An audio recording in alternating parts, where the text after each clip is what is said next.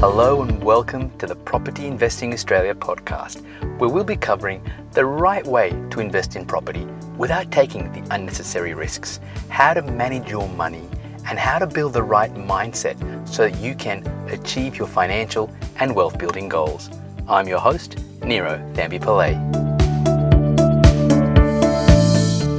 Hi, it's Niro here from Investors Rise, and today I want to talk about how, as property investors, you, me, we can beat the impacts of inflation and the higher interest rate rises.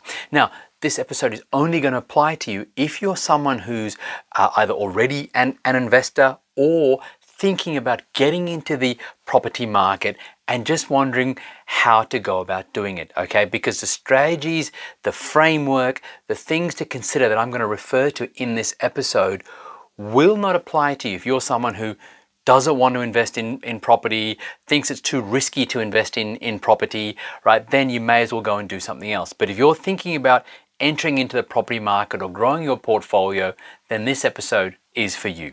Right? And the first thing to consider when it comes to beating inflation and beating the impact of rising interest rates is this. What are your goals? What are you trying to achieve? How focused are you on them? Here's what I mean by that. Right now, there's a whole lot of bad news in the media, right, about property prices uh, falling and uh, how much are they going to fall and all that sort of uh, negativity, okay? And a lot of the talk is then, well, when is the right time to buy, etc. Well, let's put that all aside for, for one moment and consider this. Is property investing the right vehicle for you? That's something you need to con- consider. Only you can answer that question, right? Because nothing that I talk about is advice. I don't know you. I don't know your individual situation. So this is just general information based on my now 20 years of investing all around the country and now 12 years helping others invest in property. Okay. And so you need to be clear on, well, is investing in property even right for you? Okay. Are you someone who believes that good quality property bought in good quality locations will rise in the long term, like it has in the past several decades, right? I mean, if you go back and look at the past 50 years of uh, property prices, okay, you will see a few slight wobbles, but generally speaking, the trajectory has always been upwards. And I personally believe that if we were to sort of project forwards five years time and then look back. Uh, so in other words, where are we now? We're in 2022. If we say, think about where we might be in 2027, I believe that property prices will be higher and that what's happening right now will be nothing more than a bit of a wobble in the ongoing, never ending surge of property prices rising on average. Okay, yes, of course, some areas are not going to rise in value, and there's a number of reasons for that. But generally speaking, I expect property prices are going to rise in the long term. But if you don't believe that, then obviously you're not going to invest in property. Okay, but if you do believe that property investing is right for you, then you need to consider well, when should you enter the property market? Okay, and what is the right price to, to pay for property? From where I'm standing, property is still the safest investment vehicle. I mean, what are the other options? I mean, you could keep your money in the bank, but cash is trash at the moment. You're essentially losing uh, money. Your money is losing its value due to inflation. Okay, so that doesn't sound like a great investment strategy. The share market is wobbly at, at best. Crypto is probably too high risk for most people, especially people, I guess, who, who follow my, my work. Okay, so it would seem then that property is probably the safest vehicle and certainly the lowest risk uh, vehicle for you to create wealth. And the other thing to consider is this if you are someone who's got maybe 10 years or maybe 15 years until retirement, what are you going to do if you don't have enough in your superannuation? Are you just going to wait for property prices to, to rise? Well, if you are, let's have a look at this article here, which does talk about bad news, but I want you to really stick with me and then ask yourself this question at the end of it. Downhill. Major Aussie bank reveals grim new property price prediction as crisis worsens. One of the country's biggest banks has made a major call on Australia's property market, and it looks like nowhere is safe from the crash. Okay, if we go down further, the article then says homeowners have been dealt a huge new blow after a major lender revealed property prices are set to plummet even further than previously predicted. According to the ANZ's latest housing report, property prices are set to fall by almost 20% by the end of 2023, and the crash is not limited to our major cities. Driving the bleak trend is a steep increase in mortgage rates between May and the end of this year, coupled with reduced borrowing capacity, with capital city prices tipped to drop by 18% before climbing by 5% in late 2024. Okay, so let's have a look at now what that actually means. And obviously, if you if you understand the rationale behind these articles, they're really focusing on, on Sydney and, and Melbourne to cop the biggest uh, amount of these uh, price decreases. Okay, so let's just have a look at the Sydney market right now and let's refer to some CoreLogic data. So here we have the CoreLogic Home Value Index tables as of July 31 or August 1st, okay? And let's have a look at house prices, okay? So if we look at Sydney, we look at the median value for house prices, it is currently, according to this data, $1,346,193, okay? And if, as expected, the median price of houses is supposed to decrease by 18%, another 18% before rising. What does that mean? Well, if we now take the median value of $1,346,193,000, okay, and times it by 82%, so that accounts for an 18% price fall, okay, multiply by 0.82, we end up with a median value now of $1,103,878.26. Okay? Now, here's my question to you How will you know when the bottom of the market is reached? How will you know if these predictions are correct? and when is the right time to, to buy, okay? Because there's no one's gonna ring a bell going ding, ding, ding, now's the time to enter the market, it's the perfect time. No, okay? In my experience, most people who wait and wait for the so called bottom of the market end up wishing they'd bought earlier. Okay, now of course, I'm not saying that means that you just go and buy in Sydney right now. I've said this uh, in the past as well. I do expect that both Sydney and, and Melbourne will more than likely be basket cases when it comes to capital growth for the next little while, okay? But what it does mean is that you need to start looking beyond what you're seeing in the headlines and beyond what we talk about median prices, okay? Because what I showed you was median price point. But now let's have a look at this other chart from CoreLogic. This is the quarterly change in stratified hedonic dwellings index for the three months to July, okay? Essentially showing what prices have done in the three months to July. And let's have a look at Sydney. Now in Sydney, what you can see here is that the, the cheapest quarter of properties, okay, the 25th percentile, have only dropped 1.7%. Compare that to the most expensive 25% of properties, they dropped 6.3%. That was in the three months to, to July. Okay, so you can already see that different pockets of different markets are performing differently. And I can promise you that if I was to drill that into suburb by suburbs, I could find suburbs that are outperforming this combined generalized data. Okay, but then if we look at Melbourne, here we go again. It is the cheapest areas that have fallen the least, only minus 1.2%, but the most expensive quarter of properties have dropped minus 4.5% in the three months uh, to July.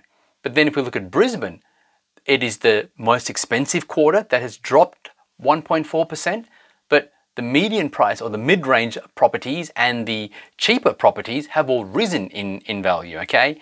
Adelaide at the moment, a very strong market. Prices are rising a, a, across the, the, the board. Uh, in, in Perth, again, very similar. Hobart, they're dropping a, across the board. But again, it's the more expensive quarter uh, of properties that are falling the, the most. So again, what I'm showing you here is that if you think property investing is the vehicle for you, you're better off trying to work out, well, what can you afford? Start doing your research and actually finding the areas uh, that you are comfortable buying in rather than waiting for the so called perfect time to enter the market because unless you have a perfect crystal ball, there is no way you're going to be able to pick the exact perfect moment to enter the market. And as I said, in my experience, having now been helping people invest in property for uh, 12 years now, in fact, longer than that, full time, the biggest regret I hear from people is they say, I wish I'd got into investing in property earlier. Now, of course, news about property prices falling, it's not new. Okay, I've been doing this for so long. I've been investing for, for 20 years, and I've lost count of the number of times people predicted uh, the property market to, to crash, essentially focusing very heavily on both the Sydney and, and Melbourne markets. Okay, I mean, here's an article from 2009, okay, and it says Sydney house prices could drop by 40%. Okay, now, did they drop by 40%? No, of course not, right? What did they do? Well, they probably fell slightly, but here's the thing who cares? And let me ask you, wouldn't you have loved to have bought one extra investment property in Sydney or in Melbourne in 2009? Okay, so you've got to really be careful about all this negativity.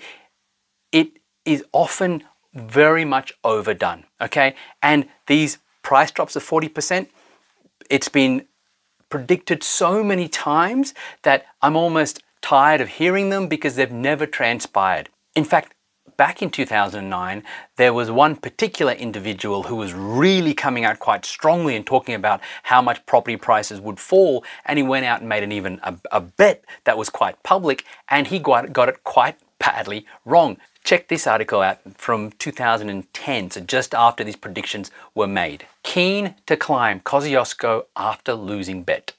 Economics professor Steve Keen will walk more than 200 kilometers from Canberra to the top of Mount Kosciuszko for losing a bet that house prices would fall 40%.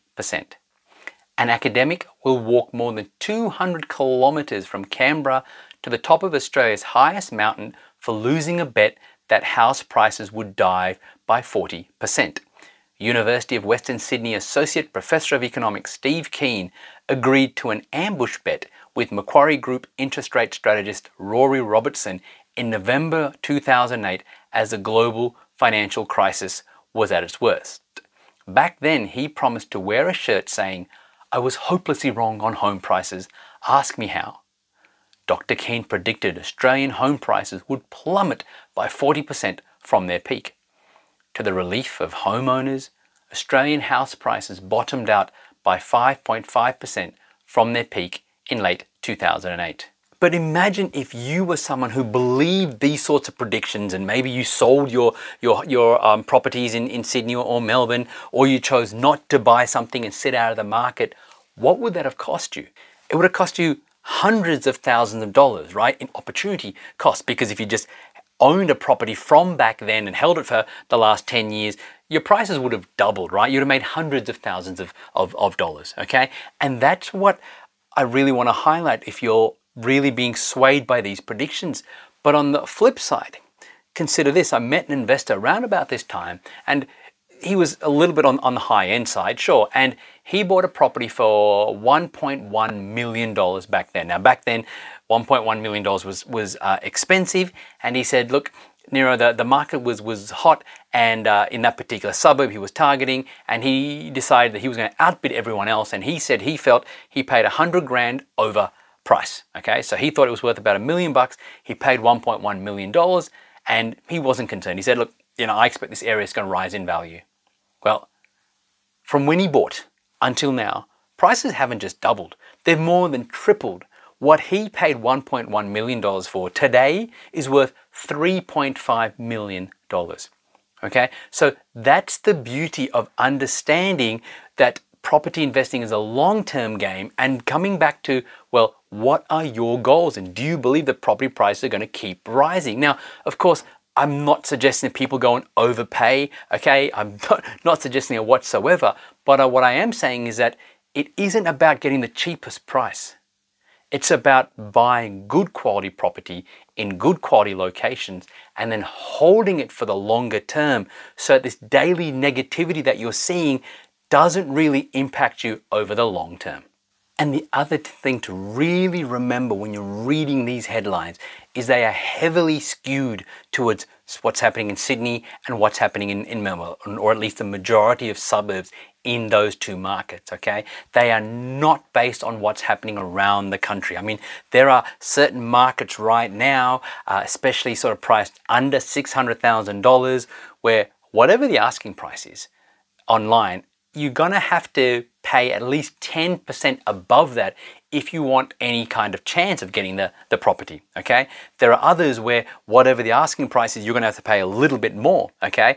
Unlike, say, in many pockets of Sydney and Melbourne right now, where whatever the asking price is, you know that more than likely you can negotiate uh, down from, from that. Okay, so you've got to really look at the different individual markets. I mean, in my last episode, I put up the article that spoke about how fragmented so many of our markets are and how different micro markets within the macro market. So, what I mean by that is if you take a large city like Adelaide or uh, Sydney or Melbourne, Brisbane, pick any large city that you want, different suburbs are doing different things. Okay, and that's where really looking at the data makes such a big difference, uh, and you can really find pockets that are going to outperform others going forwards.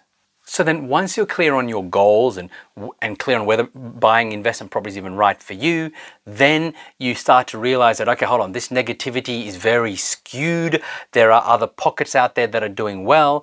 Then the other thing to consider, the third thing about how to beat inflation and these rising interest rates is to consider just how strong the rental market is. Okay, there is a clear shortage of rental accommodation pretty much nationwide, okay? And so we are seeing rents rise massively across the country.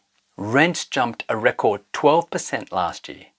Rental affordability has taken another hit, with asking rents of houses in every capital city, bar Darwin, rising at their fastest annual rate on record, and the apartment rents accelerating further as demand among tenants shifts to lower price rental units the median asking rent of houses across all state and territory capitals jumped 12% over the year to June, a new record. And the equivalent figure for unit rents leapt 12.2%, Domain's quarterly rent report shows. But that's median rents. There are many markets where rents have risen 20% in, in the last 12 months, okay? And rents are continuing to, to rise. So as an investor, okay, you have the real possibility of seeing the income from your property continue to, to rise, okay? Now, of course, interest rates can be increased on a month to month basis. You can't increase your rents every month. I understand that. But I'm finding that many of my properties that are where I'm getting a new lease and I'm getting a new lot of tenants in, the rents ha- have increased, and that's coming from the property manager, and they're being snapped up very, very quickly okay? And this is the case for many of our clients as, as well. They're getting their rents to, to rise, okay? They're seeing rising rents and they can then also, if looking to buy, they can target those areas where either they're positive cash flow or, already or based on how much rents are rising and how tight the vacancy rate is, it's more than likely that they will be positive within six months or 12 months as well. And then the fourth thing to, to consider when it comes to how to invest in property to beat inflation and interest rate rises is to consider negative gearing. Now, let me be clear when I say this you should never, ever, ever, ever, ever, ever, ever invest just for tax benefits. Okay? However, we as investors are very uniquely placed to be in a position where as interest rates rise, as you know, with, with inflation, etc., we have the tenant who's helping us uh, pay for the, these properties. Okay, and as rents rise, as I said, a, big part of the interest rate rise cost can be offset by the rising in, in um, rents. Plus, we get negative gearing and tax benefits back. Okay, so we've got the tax man and the tenant helping us to hold these properties and continue to build our portfolio. And going back to rental market, the fifth thing to consider when you're trying to work out how do you invest in property, especially in the current uh, point in time, is to consider the fact that the Labor government is looking, the federal Labor government is looking to increase migration to record levels. Now, whether you agree with that or, or not is, is, is different. The fact is, as investors, we don't get to choose what the policy is. We however, are lucky enough to be able to find strategies to navigate whatever the political environment happens to be. And if we look at this article, it really shows that how, as property investors, our cash flow is going to be quite solid going forwards. A major increase to the migrant intake cap will put pressure on housing, especially rentals. The federal government is considering a dramatic increase to the country's annual migration intake to address a critical skills shortage, according to reports. Speaking to the media today, Skills and Training Minister Brendan O'Connor wouldn't be drawn on a speculation that an influx of 30,000 to 40,000 extra arrivals is on the table. However, speaking ahead of a jobs and skills summit comprising businesses, unions, training providers, state and territory governments, and the Commonwealth, Mr. O'Connor revealed an immigration review is underway. Media reports indicate a new cap of 200,000 is being strongly considered with those occupations and industries most under pressure to be prioritised. But experts warn the already stretched housing market will be impacted by a sudden surge in demand, particularly in the private rental space. So, you're about to see rents rise even further if immigration increases as I expect it, it, it will, okay? And so that's going to help with your cash flow returns as a property investor. Plus, many of the people who are coming from overseas, they're going to rent, yes, but then they're going to want to, to buy and have their own, own, own home, okay?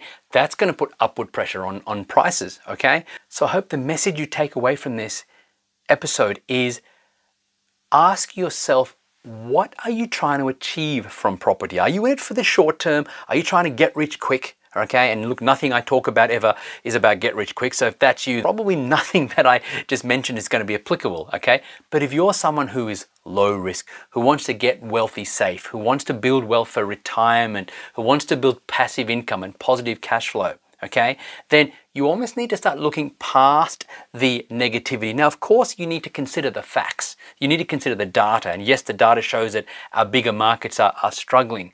But then you need to take the emotion away from it. Divorce the emotion from the data okay understand that yes these articles are very heavily skewed towards a bigger market but they are not reflective of what's going on in other markets okay and if you're someone who's here to invest for the long term then when should you look to invest in property?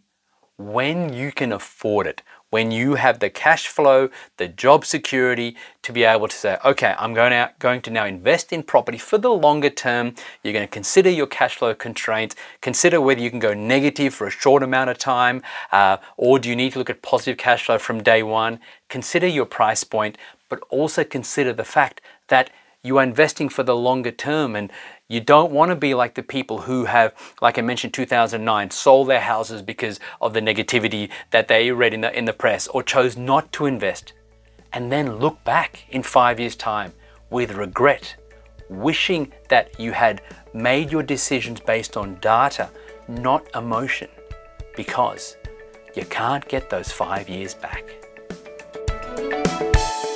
Hi, it's Niro here again, and thanks so much for listening. If you like what you heard and you're looking for a full blueprint on how to invest in property to gain a passive income, then go to Niro Book. That's N I R O Book B O O K. Go to nirobook.com.au to get a free copy of my book, Wake Up Wealthier How to Build a Property Portfolio That Pays You an Income each and every month.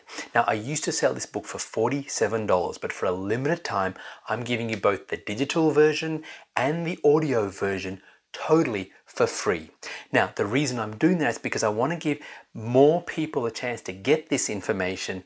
Plus, I also know that a certain number of you, when you go through the book, will like what you see and you'll reach out um, to find out more about our future services. But even if you don't, that's okay because the book itself is a full blueprint about how to build a property portfolio that pays your passive income, even if you've never invested before. So if that's what you want, then go to nirobook.com.au to get your free version of the book while you still can.